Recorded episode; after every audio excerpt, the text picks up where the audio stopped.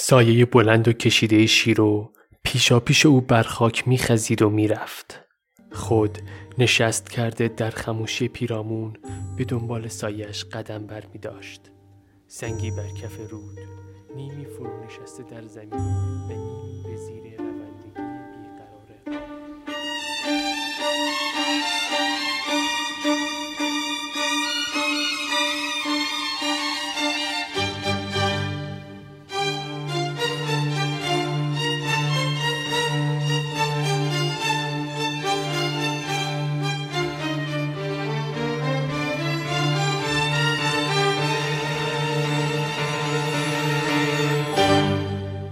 سلام من امیر حسین هستم میزبان پادکست سریالی قصه کلیدر و شما مهمان 16 همین اپیزود این پادکست هستید که اواخر مرداد 99 یا دقیق تر بگم 23 مرداد 99 داره منتشر میشه و مطابق با صفحات 922 تا 975 نسخه چاپی رمان کلیدر هستش. اگر برای اولین بار هست که این پادکست رو میشنوید پیشنهاد می‌کنم از اپیزود یک یا نه شروع کنید. و اگرم که از ابتدا همراه بودید می‌دونید که این پادکست مناسب بچه ها نیست. طبق روال معمول ببینیم در قسمت قبل قصه به کجا رسید. اپیزود قبلی رفتیم سراغ چادره کلمیشی. دیالوگای کلمیشی و خانمو رو شنیدیم که کلمیشی همچنان از خانمو گلمند بود که چرا خانمو تو قائله قتل ماموره امنیه گل محمد منصرف نکرد و اتفاقا کمکش هم کرد. بعدش گفتیم خان محمد از زندان آزاد شد و زن و بچهش اوورد به چادرها. اسم زنش یا بهتره بگیم همسرش سمن بود و اسم پسرش تمور بود که گویا به دلیل یه بیماری قدرت تکلمش رو از دست داده بود. خان محمد تازه در جریان قائله چارگوشلی و قتل مأموره امنیه قرار گرفت و به یه نکته ریزی اشاره کرد که تو همه این اتفاقا گل محمد تنها نبوده و همدستانی داشته. پس چرا فقط گل محمد فراری و امنیه ها فقط دنبال گل محمد میگردن؟ نکنه کسی راپورت داده به امنیه. تو این حال و هوا صبرخان داماد خانمو خبر آورد که گل محمد برگشته سر گله. خانمو و خان محمد و بگ محمد ستایی رفتن سراغ گله و گل محمد و وردند به چادرها. خان محمد به گل محمد هشدار داد که نباید بعد از این درگیری ها سراغ علی اکبر حاج پسند و باب قلی بندار می‌رفت. چون ممکنه اونا راپورت گل محمد رو به امنیه ها بدن. خلاصه می‌رسن سر چادرها گل محمد برای خواب میره پیش مارال. و مارال بهش میگه که شیرو برگشته به چادرها و هواشو داشته باشه. و اتفاقا از شیرو هم گفتیم که خوابش نمی برد و کلی با خودش فکر کرد و دید چون خانوادهش چندان تحویلش نگرفتند پس بهتره که برگرده به قلعه چمن. این شد که صبح زود با هماهنگی بلقیس بدون خدافزی با بقیه از چادر رفت و تا یه جای از مسیر هم خانم و باهاش همراه شد. از اون طرف گفتیم خان محمد صبح بیدار شد از خواب رفت روی تپه اطراف چادر چرخی بزنه که متوجه شد مامورای امنیه دارن میان سمت چادرها و نهایتا هم دیدیم یا بهتره بگیم شنیدیم که مامورای امنیه به فرماندهی استوار علی اشکین گل محمد رو دستگیر کردند. قصه تا اینجا رسید. اما یه حلقه گم شده تو اپیزود قبلی داشتیم. یه سوالی مطرح شد که بهش پاسخ داده نشد. وقتی خانمو و خان محمد اومدن پیش گله و گل محمد رو پیدا کردند دیدن گل محمد لباساش خشک بود در حالی که اون شب کلی بارون میومد یادمونه دیگه. خانمو به گل محمد گفت چجوری است که تو لباسات خشکه؟ گل محمد هم گفت بذار برسیم به چادرها اونجا رمز خشک بودن لباسا رو بهت میگم. اما هیچ وقتم نگفت. بریم سراغ ادامه قصه. قصه کلیدر. قسمت شانزدهم.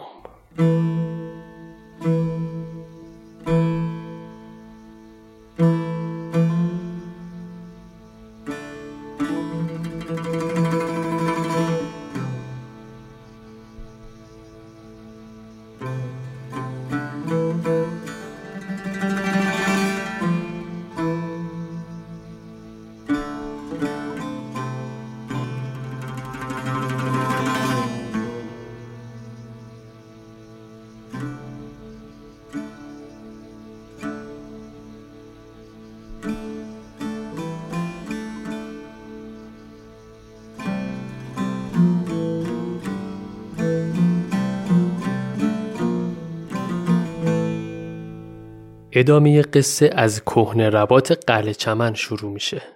یادمونه دیگه یه ربات یا کاروانسرای قدیمی و متروکی نزدیک قلعه چمن بود. الان موقع غروبه و ماه درویش و قدیر دوتایی نشستن و دارن وقت میگذرونن.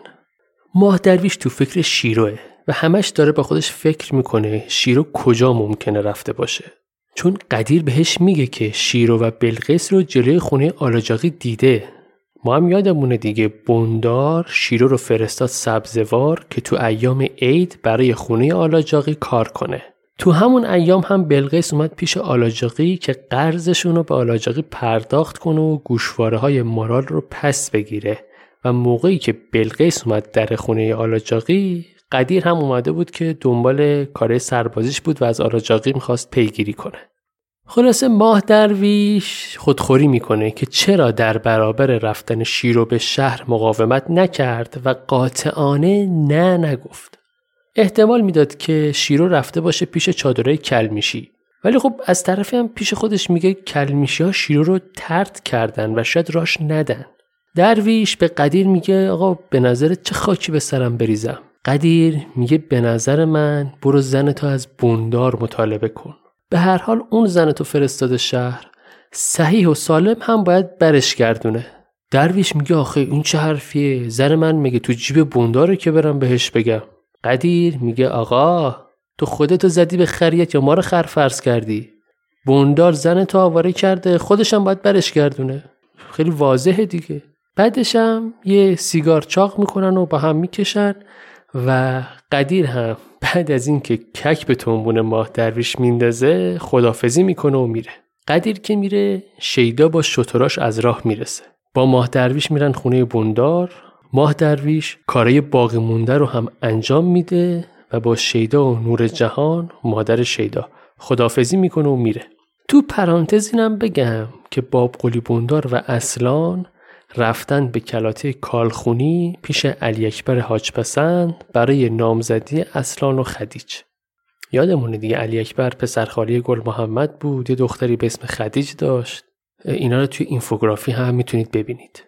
ماه درویش را میفته بره سمت خونه خاله سنما تو راه بابا گلاب و پهلوان بلخی رو می‌بینه. همه سراغ شیرو رو ازش می‌گیرن. بعدش هم قربان بلوچ رو می‌بینه و دوتایی میرن خونه خاله سنم چیزی که ماه درویش ازش خبر نداشته این بود که شیرو همون روز غروب برگشته بود به قلعه چمن و رفته بود خونش اما ماه درویش اصلا خبر نداشت.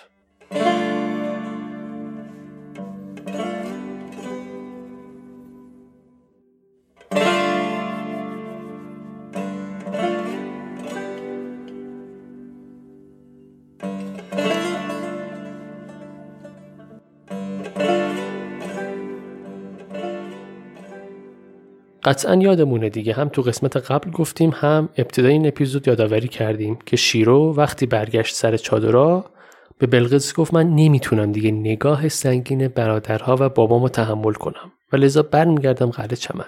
و بعد با خانمو همراه شد خانمو شیرو رو تا دوراهی زعفرانی اوورد و بعد از اسب پیادش کرد و شیرو هم تنهایی برگشت به قلعه چمن حتی بدون اینکه از خانمو یه آبونون برای توی راه بگیره. خب بریم خونه خال سنم جایی که ماه درویش و قربان بلوچ هستن. خال سنم به ماه درویش میگه چشمت روشن سید شنیدم زنت برگشته. ماه درویش شکه میشه. میگه کی گفته؟ خال سنم میگه والا همینجوری شنیدم. درویش فلفور پا میشه میره فقط یک کلام به قربان بلوش میگه اگه شیرو نیامده بود که برمیگردم. ماه درویش می‌رسه تو حیات خونش اما شیرو در اتاق از داخل بسته و ماه درویش رو راه نمیده. ماه درویش پشت در کلی قرقر می‌کنه به شیرو که در رو باز کنه و وقتی با مقاومت شیرو مواجه میشه کم کم شروع می‌کنه به فهاشی و میره بیل رو از گوشه حیات بر میداره میاد که در رو بشکنه. اما در همین حین شیرو خودش در اتاق باز می‌کنه و به ماه درویش میگه تو دیگه شوهر من نیستی. یا تو از این خونه برو یا من میرم. ماه درویش هاج و واج شیرو رو نگاه می‌کنه و انگار متوجه نمیشه شیرو چی داره میگه. شیرو هم که می‌بینه ماه درویش همچنان مثل گونی سیب زمینی داره نگاش می‌کنه می‌ذاره از خونه میره. سید که نتونسته مانع رفتن شیرو بشه تو کوچه دنبال شیرو میدوه که برش گردون خونه و شیرو هم فرار می‌کنه و می‌رسه به خونه بابقلی بندار. وارد حیات خونه بندار میشن و شیرو خودشو میندازه داخل اتاق نور جهان بلکه نور جهان بتونه کمکش کنه. ماه درویش هم وقتی می‌بینه شیرو رو توی اتاق گیر آورده کمربندش رو باز می‌کنه و حمله می‌بره به شیرو و شروع می‌کنه به کتک زدنش. نور جهان از اونجایی که پادر داره و نمی‌تونه کاری کنه از اتاق میاد بیرون و هوار می‌کنه که این دوتا کشتن همدیگه رو مسلمون و یه کاری بکنید. شیدا از اونور سریع از اتاقش میاد بیرون میره سراغ ماه درویش و شیرو که جداشون کنه. ولی به هر حال تو این فاصله هم ماه درویش کلی شیرو رو کتک می‌زنه. هم شیرو ماه درویش رو گاز می‌گیره و پنجه می‌کشه تو صورتش و اینا. همین که جلوی چشم بقیه کلی فوش به هم میدن و حسابی از خجالت جد آباد هم دیگه در میان. در وصف این فهاشی ها آقای نویسنده اینطور میگه. دیگر حرمتی نمانده بود. اگر هم مانده بود از میان رفت. هر که هر چرا از زشتی و بدی در خورد داشت بر دیگری فرو پاشید. مرد و زن آلوده به لایه از زخم و چرک زبان بودند. چنان که پنداری قشر لزج چرکابهی ولرب را بر سر و شانه خود حس می کردند. خشم و کینه چنان نبود که این نابودی آن را بخواهد نه. هر یک در تابه گدازان کینه خود خاری آن یک و خفت آلودی آن یک را می‌خواست سر یکدیگر نمی شکستند سرشکستگی یکدیگر به بار می آوردند از این پس روشن نبود چگونه خواهند توانست در چشمهای هم نگاه کنند. هجاب زناشویی در چشم غیر هم دریده بود. خطی پلشت بر همه درازنای زندگیشان رد میگذاشت و تا کسافت را هر کس خود بشوید کسافاتی بر هم میباریدند.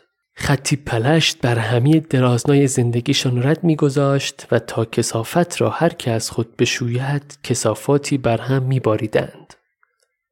با نکونیش خود جراحات کهنه را میکلیدند و پیش چشمهای بیگانه بر سفره خاک میریختند و هرچه کلیدن پیگیرتر بوی نکبتزای ارواح بیمار آزارنده تر.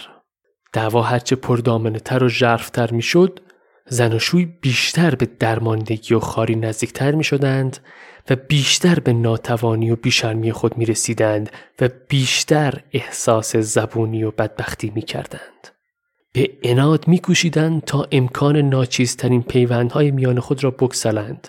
خاری بر خاری، بود و نبود، بگذار بر باد شود.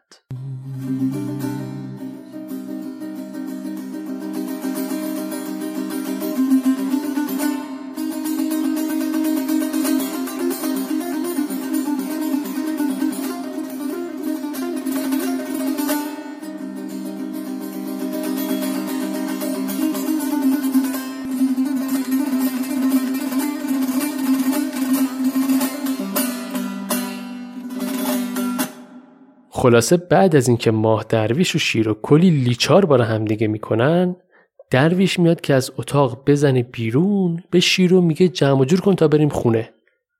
شیرو میگه آقا من نمیام تو خونه من اگه پامو تو اون خونه گذاشتم از تو کمترم.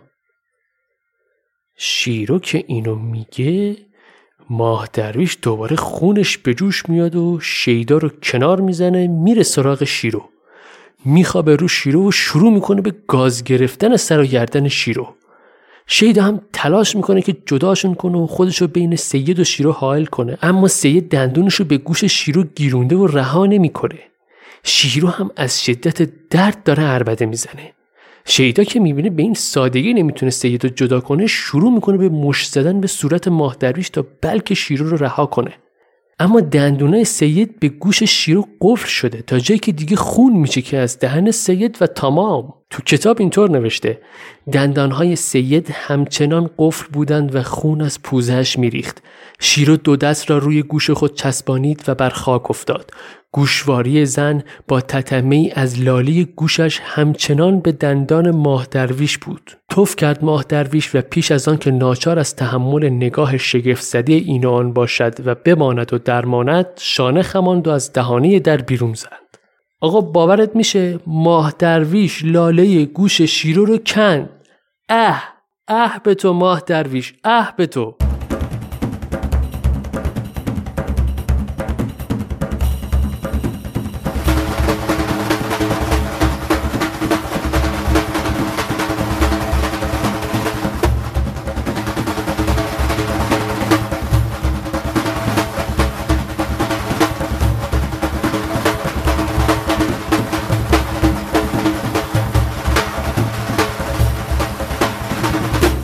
ماه درویش از خونه بندار می‌زنه بیرون و میره بیرون قلعه چمن لب جوباب میشینه. قربان بلوچ هم میاد کنارش. سید کلی خودشو سرزنش می‌کنه. میگه آخه این چه کاری بود کردم؟ خدایا چرا اینجوری شد؟ چرا شیرو رو از من گرفتی؟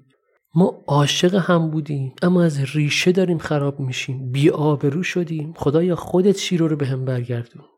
ماه درویش این حرفا رو با خودش واگویه می‌کنه و بعد از قربان بلش می‌خواد که شیرو رو برگردونه خونه. خصوصا که بندار اصلا خونه نیستند و نمی‌خواد که شیرو تنها پیش شیدا و نور جهان بمونه.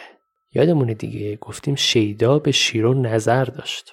قربان بلوش بلند میشه میره در خونه بندار و سید هم وضو می‌گیره تا بلکه با نماز خوندن یکم آروم بگیره. اما در همین اسنا سر قدیر پیدا میشه. سلام علیکی می‌کنن و تا میاد قدیر دهنشو باز کنه و دوباره نیشو کنایه بزنه ماه درویش قامت میبنده و نمازش رو شروع می‌کنه به خوندن. اما قدیر مارموز میون نماز خوندن درویش شروع می‌کنه به سوسه اومدن. سیدم که موقع نماز خوندن همش حواسش به قدیر بوده بعد نماز برمیگرده به قدیر تشر می‌زنه که آقا جان چی می‌خوای از جون من؟ قدیر میگه خب چرا بهت بر می‌خوره سید؟ من فقط دارم میگم خوبیت نداره زنت شیر امشب تو خونه بخوابه که شیدا هم هست. درویش که دیگه از تیرتنه های قدیر خسته شده قدیر هل میده یه گوشه و گریه کنون میره سمت خونه بندار در همین اسنا قربان بلوش پیداش میشه و به درویش میگه والا من هر کاری کردم شیرو راضی نمیشه برگرده پیشت. بد کردی باش سید. ماه درویشم دوباره با داد و بیداد میگه آقا من زنمو می‌خوام زنمو ازم گرفتن و راه میفته میره در خونه بندار. جلوی در خونه بندار که می‌رسه خیلی محکم و سریع تونتون در می‌زنه. پشت سر هم تا یکی در رو باز کنه بالاخره. خیلی عصبانی و پریشون داد می‌زنه میگه باز کنید باز کنید. تو این حال هوا که داره داد و بیداد می‌کنه شیدا یهو در رو باز می‌کنه. چشم چشم ماه درویش وای میسه. میگه ها چیه؟ چیکار داری نصف شبی بیدارمون کردی؟ فکر می‌کنید ماه درویش چیکار می‌کنه؟ چی میگه؟ ماه درویش یک آن لال میشه. به شیدا میگه اومدم به شطرا آزوغه بدم ارباب. شیدا هم در رو میبنده و میره تو. سید برمیگرده پشت سرش رو نگاه می‌کنه می‌بینه هیچکس نیست. یه گوشه میشینه با خودش فکر می‌کنه که چی شد اصلا؟ چرا لال شد یهو؟ چرا حرفشو به شیدا نگفت؟ از چی ترسید؟ داره اینا رو هی با خودش واگویه می‌کنه. از اون طرف شیدا هم داره با خودش واگویه می‌کنه. شیدا با خودش داره فکر می‌کنه که این ماه درویش عجب آدم بیخودیه.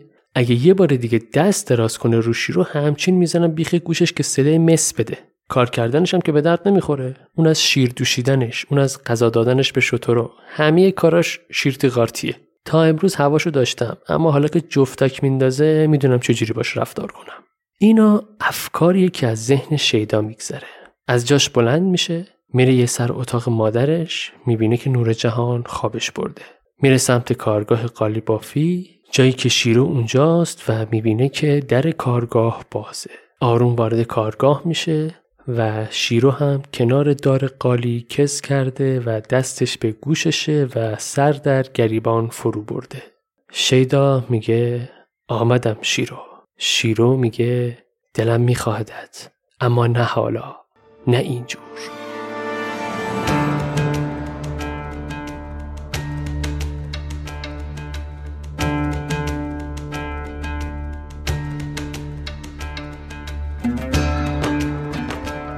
شیدا میاد نزدیک شیرو میشینه. شیرو میگه زیاد به هم نزدیک نشو وگرنه با همین گزن میکشمت. گزن یکی از ابزاره قالیبافیه. فعلا حالم خوب نیست. بعد آروم شیرو دست در موهای شیدا می‌بره و نوازشش می‌کنه. اما اجازه نمیده که شیدا بیشتر از این بهش نزدیک بشه. شیدایی که تا چند دقیقه پیش جلوی ماه درویش خودشو پسر شمر خطاب می‌کرد و به خون سید تشنه بود الان مثل یه بره بی آزار در دستان شیرو رام شده.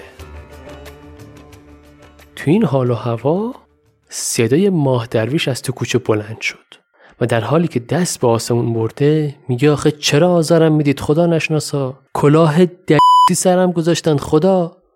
تو همین فاصله پهلوون بلخی و قدیر از راه می‌رسن و سعی می‌کنن که سید را آروم کنن. اما سید التفات نمی‌کنه. داد و هوار می‌کنه. میگه آی مردم بیدار شید ببینید زنم ازم گرفتن.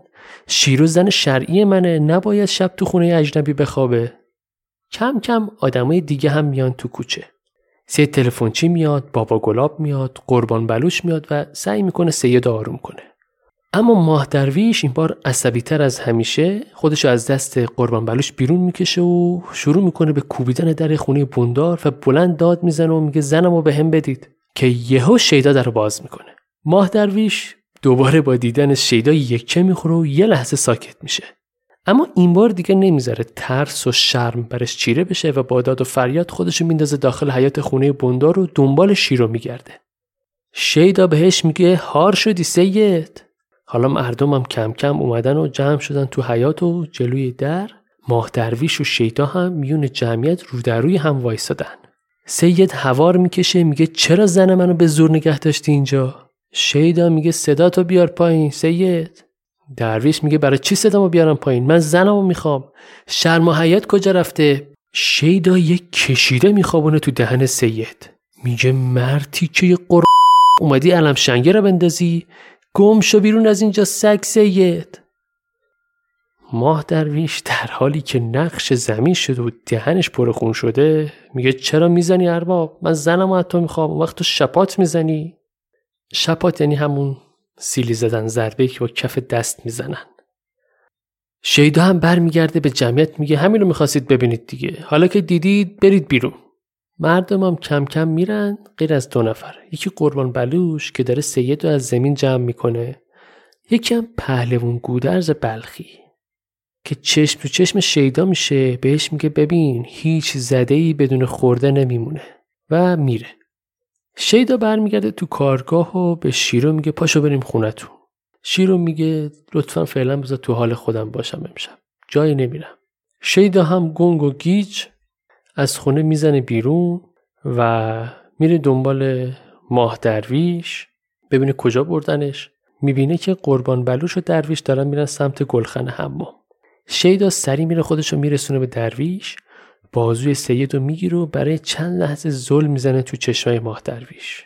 شیدا بهش میگه زنت رفته تو کارگاه و در رو خودش بسته سید. من به زور تو خونم نگهش نداشتم. یکی دیگه هم این که دست خودم نبود که رو دست بلند کردم. به جدت قسم نمی‌خوام نفرین اولاد پیغمبر پشت سرم باشه. نفرینم نکن. و قبل از اینکه حرفش رو تموم کنه شیدا خودش سرش میندازه پایین و میره. و اینجوری دلجویی می‌کنه از ماه درویش شیدا که برمیگرده میره تو کوچه پس کوچه های قل چمن پرسه می‌زنه نصف شب که می‌رسه به خونه لالا. یادمونه دیگه لالا با اینکه شوهر داره اما خاطرخواه شیدا هم هست.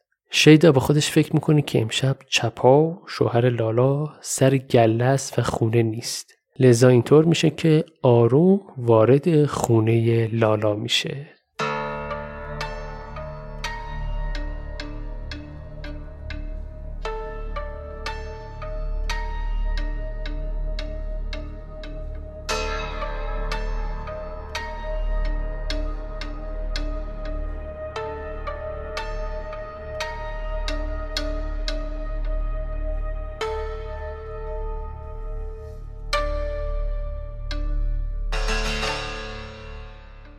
لالا وقتی می‌بینه یکی نصف شبی وارد حیات خونه شده حدس می‌زنه که شیدا باشه. در اتاق برای شیدا باز می‌کنه و شیدا میاد داخل. یه سلام علیکی سردی با هم می‌کنن. لالا هم پشت سرش در خونه رو میبنده و برمیگرده سمت شیدا. اما اما برخلاف انتظار شیدا لالا یهو آتیشی میشه و حمله می‌کنه به شیدا و یقش رو می‌گیره. به شیدا میگه حروم زادی دوست. حالا دیگه زیر پای هر شاشویی میشینی؟ خیال کردی میشه یواشه که تو این قلچان هر غلطی دلت می‌خواد بکنی؟ خشتک اون دختره ایلیاتی رو من سرش می‌کشم. شیرو رو میگه. من که دیگه آب از سرم گذشته رسوایی به پا می‌کنم. اون شیرو نازنینت رو پشت رو سوار خر می‌کنم از قلچمن میندازم بیرون. خود بیغیرتت هم همینجور. و چنگ میندازه تو موهای شیدا و همینطور که با هم گلاویز بودن و لالا داره شیدا رو می‌زنه شیدا هی به شوخی و خنده جواب لالا رو میده و هی میگه بذار برات توضیح بدم بابا. به جان پدرم اشتباه می‌کنی. لالا میگه گوه بریش اون پدرت نمی‌خواد توضیح بدی. دیگه نمی‌ذارم دستت به من برسه. و در رو باز می‌کنه و شیدا رو از خونه پرت می‌کنه بیرون. میگه گم شو دیگه نمی‌خوام ریخت تو ببینم. شیدا تازه الان متوجه جدی شدن قضیه میشه و دو میشه می‌ذاره رو کولش و میره. اما تا میاد از در حیات بره بیرون لالا از اتاق میاد بیرون و صداش می‌کنه میگه شیدا برگرد شیدا! اما شیدا در حیات رو میبنده و میره سمت خونه خودشون. شیدا میره سمت خونه خودشون وقتی می‌رسه می‌بینه ماه درویش و قربان بلوچ پشت در خونه نشستن.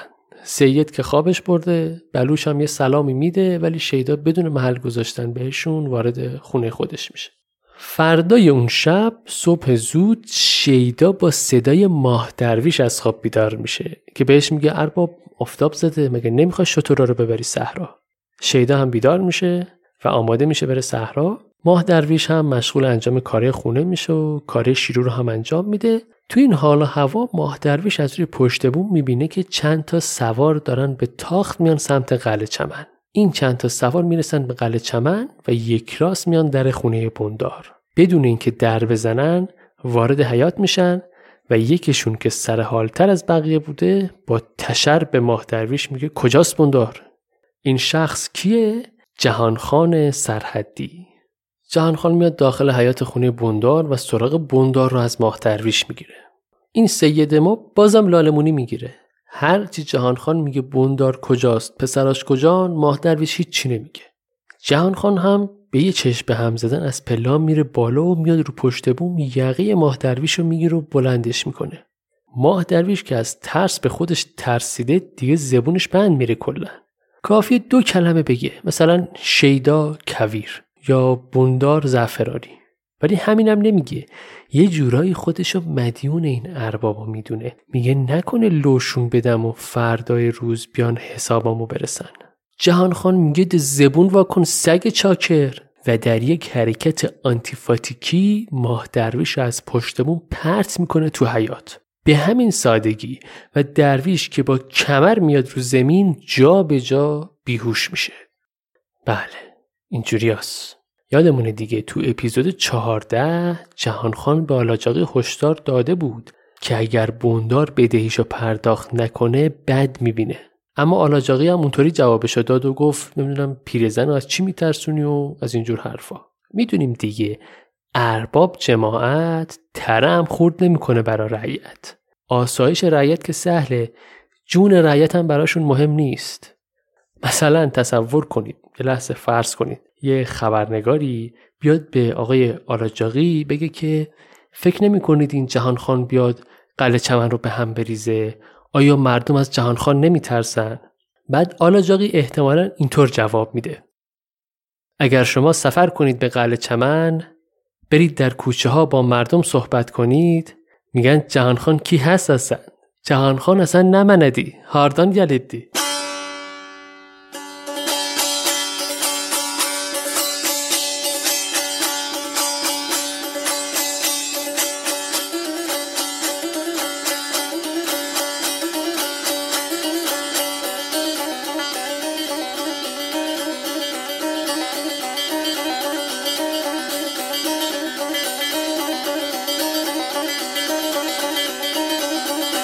برگردیم به حیات خونه بندار. مردم کم کم میان تو خونه بندار دوروبر ماه درویش رو می‌گیرن. قربان بلوش میاد با تفنگچی های جهان خان هم صحبت میشه چون زبون محلی اونا رو می‌فهمه دیگه. پهلوون بلخی اما از میون جمعیت میاد جلو و اینطور به جهان خان میگه. مردم را مثل گوسفند می‌کشی و سیبیل مردانه هم پشت لپایت میتابانی. زمین خورده تر از آن سید گیر نیاوردی تو. تو با صاحب خانه جنگ داری یا با بندهش اگر دیگر نفس این مرد بالا نیاید چی؟ اصلا تو کجا و اینجا کجا؟ اینجا مملکت ماست و تو به خاک ما میترپانی. باید سیخ به استخوان پاهایان امنی های خاک بخش بدوانند که پای شما را به این مملکت باز کرد. جهان خان همچین بفهمی نفهمی خوشش میاد که بالاخره یه حریف قلچماق بین این مردم پیدا شد. یکی از تفنگچی ها به پهلوون میگه که سردار ازت می‌پرسه باقالی بندار کجاست. پهلوون میگه به جیب من بیرونش بیار. بروید هر گوری هست پیدایش کنید قرم را. چرا به مردم میتازید؟ مغرید شما ها مگر کسافت های دوست گمان دارید خ... تنبان های ما مردم نیست. چرا اینجوری نگاه هم می‌کنید؟ پهلوون که اینا رو میگه یکی از تفنگچی میاد سمتش که با قنداق تفنگ بزنتش. اما پهلوون دستشو می‌گیره و تفنگ رو پرت می‌کنه یه گوشه و بعد با هم گلاویز میشن و پهلوون مرد افغان رو بلند می‌کنه و میکوبونه زمین. مرد افغان اما کمی بعد بلند میشه و تفنگش رو بر میداره و سینه پهلوون رو نشونه میره. که قدیر خودشو میندازه جلو و میگه نزن سردار بهت میگیم بندار کجاست. با پسر بزرگش رفته روستای زعفرانی. جهان خان میاد جلو و از قدیر می‌پرسه که اون یکی پسرش کجاست؟ شیدا. نور جهان ناله کنان به سردار میگه تو رو خدا به اون کاری نداشته باش اون پسر منه.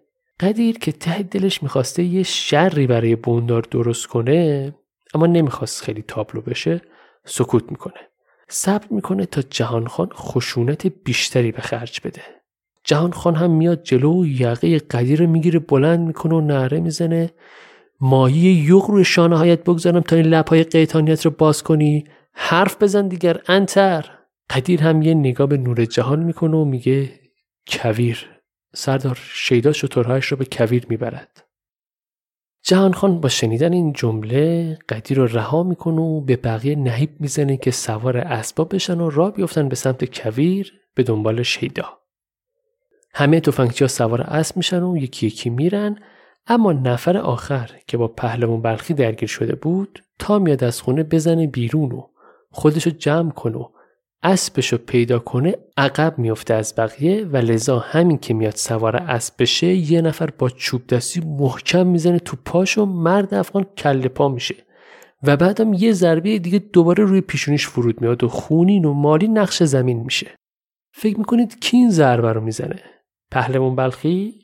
نه. شیرو. بله شیرو چوب دستی رو می‌کشه به جون مرد افغان. اما لالا سری میاد وسط و چوب از شیرو می‌گیره. میگه بس کن زن می‌خوای بکشیش مگه؟ شیرو ولی بیخیال نمیشه. میفته رو مرد افغان و با چنگ و دندون از خجالت مرد افغان در میاد.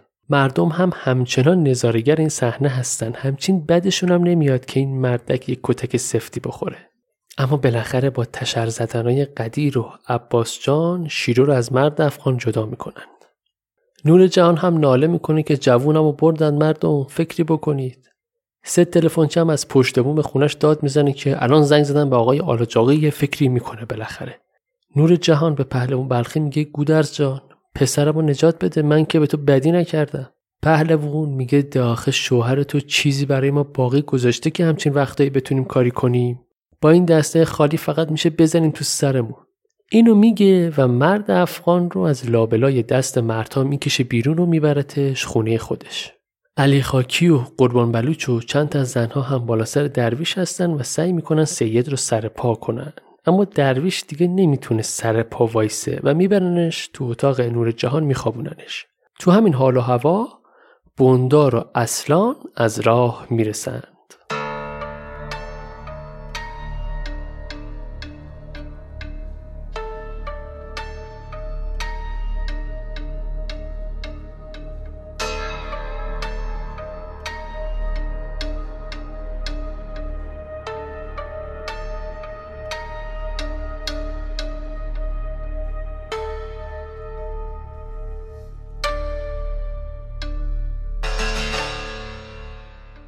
بندار اصلا از راه می‌رسن مردمم کم و بیش توی کوچه و حیات خونه بندار هستند. یه سری هم که گفتیم بالا سر ماه درویش جمع شدن. قربان بلوچ قصه رو به بندار میگه. بندار هم سریع و بدون معطلی راهی کویر میشه بلکه بتونه کاری کنه برای شیدا. اون طرفتر پهلوان بلخی همون مرد افغان که باش دعوا کرده بود زیر بغلش رو می‌گیره و میبرتش خونه خودش. یه نبت داغ می‌کنه می‌ذاره رو زخم پیشونی مرد افغان. قوزک شکسته مرد رو هم با خاکستر و نمک میبنده. قدیر هم میاد پیش پهلوان بلخی. مرد افغان میگه والا برادرزاده منم قاطی همین تفنگچی ها بود. اما بازخان افغان دخترمو گرو نگه داشته تا پول تریاکی رو که به بندار دادیم براش ببریم. اگه سر موعد نتونیم این کارو کنیم هر کاری که دلش بخواد با ناموس ما می‌کنه. اگرم دست خالی برگردیم جون خودمون هم درمون نیست. به همین خاطره که ما مجبوریم رحم و مروت تو دل خودمون بکشیم تا بتونیم طلب بازخان رو پس بگیریم. اسبم هم که رمش دادن فرار کرده. نمی‌دونم چجوری برگردم. قدیر میگه بوندار اگه برگرده بیاد این مرد تحویل امنیه میده. پهلوون میگه نمی‌ذاره هم چی کاری کنه. شبونه ردش می‌کنم بره. پهلوون به مرد افغان میگه دعوای ما و شما به خاطر بندار نبود. به خاطر اون سید بود که ناکارش کردید. وگرنه شما خونه بندارم آتیش بزنید کسی ککش نمیگزه. و بعد از این صحبت ها هم یه جایی تو کاهدون خونه به مرد افغان میده تا استراحت کنه. تو این حال و هوا لالا و عباس جان میان به خونه پهلوون و میگن کجای پهلوون که بندار داره خودشو می‌کشه. و همگی میان به میدون کنار حمام قلعه چمن دور هم جمع میشن. آقای دولت آبادی حال قلعه چمن رو اینطور توصیف می‌کنه. در میدانک در حمام کنار دیوار قلعه کهنه شیون برپا بود. جمعیت مرد و زن میدانک را پر کرده بود. با بندار یقه درانده و روی به ناخون خراشیده بود. اصلا به کنجی نشسته بود و میگریست. مادر شیدا مرغ سرکنده میان مردم پرپر می‌زد و با صدایی که دیگر خراشیده و خفه شده بود شیون می‌کرد و مشت به گودی سینه و سر میکوفت. لالا بی پروای سرزنش این آن آشکارا حق حق می‌زد. سالار رزاق مچ دست باب بندار را چسبیده بود و او را به خودداری می‌خواند. علی خاکی شور و شری را که برپا شده بود به آرامی نگاه می‌کرد. بابا گلاب نرم نرم اشک میریخت و لب میجنباند. سید تلفنچی جلوی روی بوندار زبان درآورده بود و به جهانخان و دار دستش دشنام می‌داد. زنها پش پش می کردند. سمت گلخنتاب با دست روی دوده گرفته کاسه آب برای بوندار می آورد.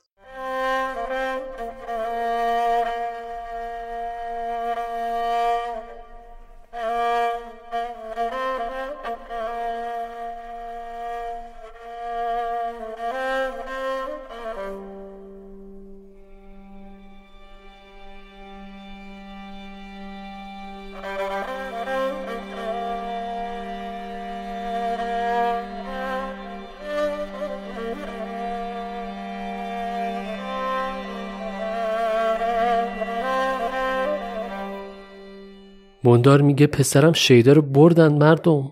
با چشمای خودم دیدم که پسرم رو خاک داغ کویر میدوید و افغانها که اسب داشتن یک کمن انداختن دور گردنش و اسیرش کردن و بردن.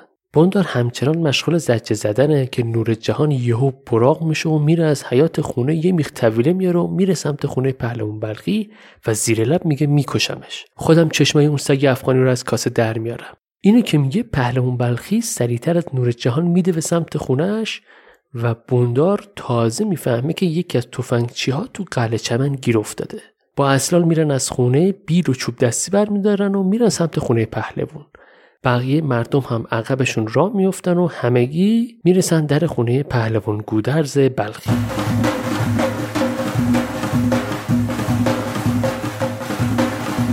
پهلوون میره میون درگاهی در حیات خونش که دری هم نداشته صرفا یک درگاهی بوده. به بندار میگه اون مهمون منه نمی‌تونم بسپرمش به شما. بندار میگه مهمان تو؟ اون اسیر منه. اسیر تو نیست من اونو گرفتم. اون گروی پسر من گودرز چرا حالیت نمیشه؟ گروی پسر تو خودت باید می‌گرفتی. این مرد من به خونم پناه دادم. اون تو قلیه من اسیر شده گودرز مال منه. قله چمن مال تو نیست بندار. این مردم کنیز و غلام تو نیستن که به جون مالشون آتیش بندازی. تو پای افغانا رو به اینجا باز کردی و باشون کل کل می‌کنی. اون وقت ما مردم باید تاوانشو بدیم. تو داری این قلعه رو با آتیش میندازی و حالا هم می‌خوای تو خونه من قتل کنی. من نمی‌ذارم. خب گیرم که همه این آبادی هم تو آتیش بسوزه. از تو چی میسوزه؟ تو مگه چی داری که بسوزه؟ پوستین سمور به تنته یا قالیچه ترکمن زیر پاته؟ هیچ کدوم. من زن و بچه دارم. بقیه هم همینطور. وسیله دست تو که نیستی. من اسیرم می‌خوام. بدش به من تا همینجا گوش و بینیشو ببرم بذارم کف دستش. من مهمون به جلاد نمیدم. گودرز که اینو میگه بندار اصلان میان که یورش ببرن تو خونه. اما پهلوان بلخی سینه به سینه بندار وای میسه جلوشو میگه برگرد بندار. قدیرم میاد جلو میگه برگرد بندار. بندار به قدیر میگه شیدا رو تو به دام جهان خان انداختی پسر خدا داد. بدون یه روزی به خاکستر میشونمت. تو پرانتز یادمونه دیگه. قبلا بوندار به شیدا هشدار داده بود که قدیر دوست تو نیست حواست باشه. علی خاکی هم در کنار قدیر و پهلوون جلوی بندار در میاد و بندار که می‌بینه پای چراغ تاریکه می‌فهمه که باید کوتاه بیاد دیگه. ولی یهویی که نمیشه جا بزنه. رو به مردم میگه ببینید مردم چجوری اینا به خاطر یه مرد افغان دوز توری من وای میسن؟ بعدش هم سالار رزاق و ست تلفن چی؟ میگن ولشون کن باب قلی ارزش نداره خونه خودتو کثیف نکن. این مرد افغان اگه توریش بشه صد تا صاحب پیدا می‌کنه. این کاراکترها بادمجون دور قابچین هستن دیگه. توی اون مراسم روزخونه هم یادمونه. چقدر از باب قلی بندار تعریف می‌کردن که کت خدایی چقدر برازنده توه و از این حرفا. و اینطوری میشه که بندار رو می‌برن سمت خونه خودش. اما تو همین حال و هوا قربان بلوچ از خونه بندار می‌زنه بیرون و میاد تو کوچه رو به مردم میگه زود خودتو برسون بندار ماه درویش نفسش بند رفته.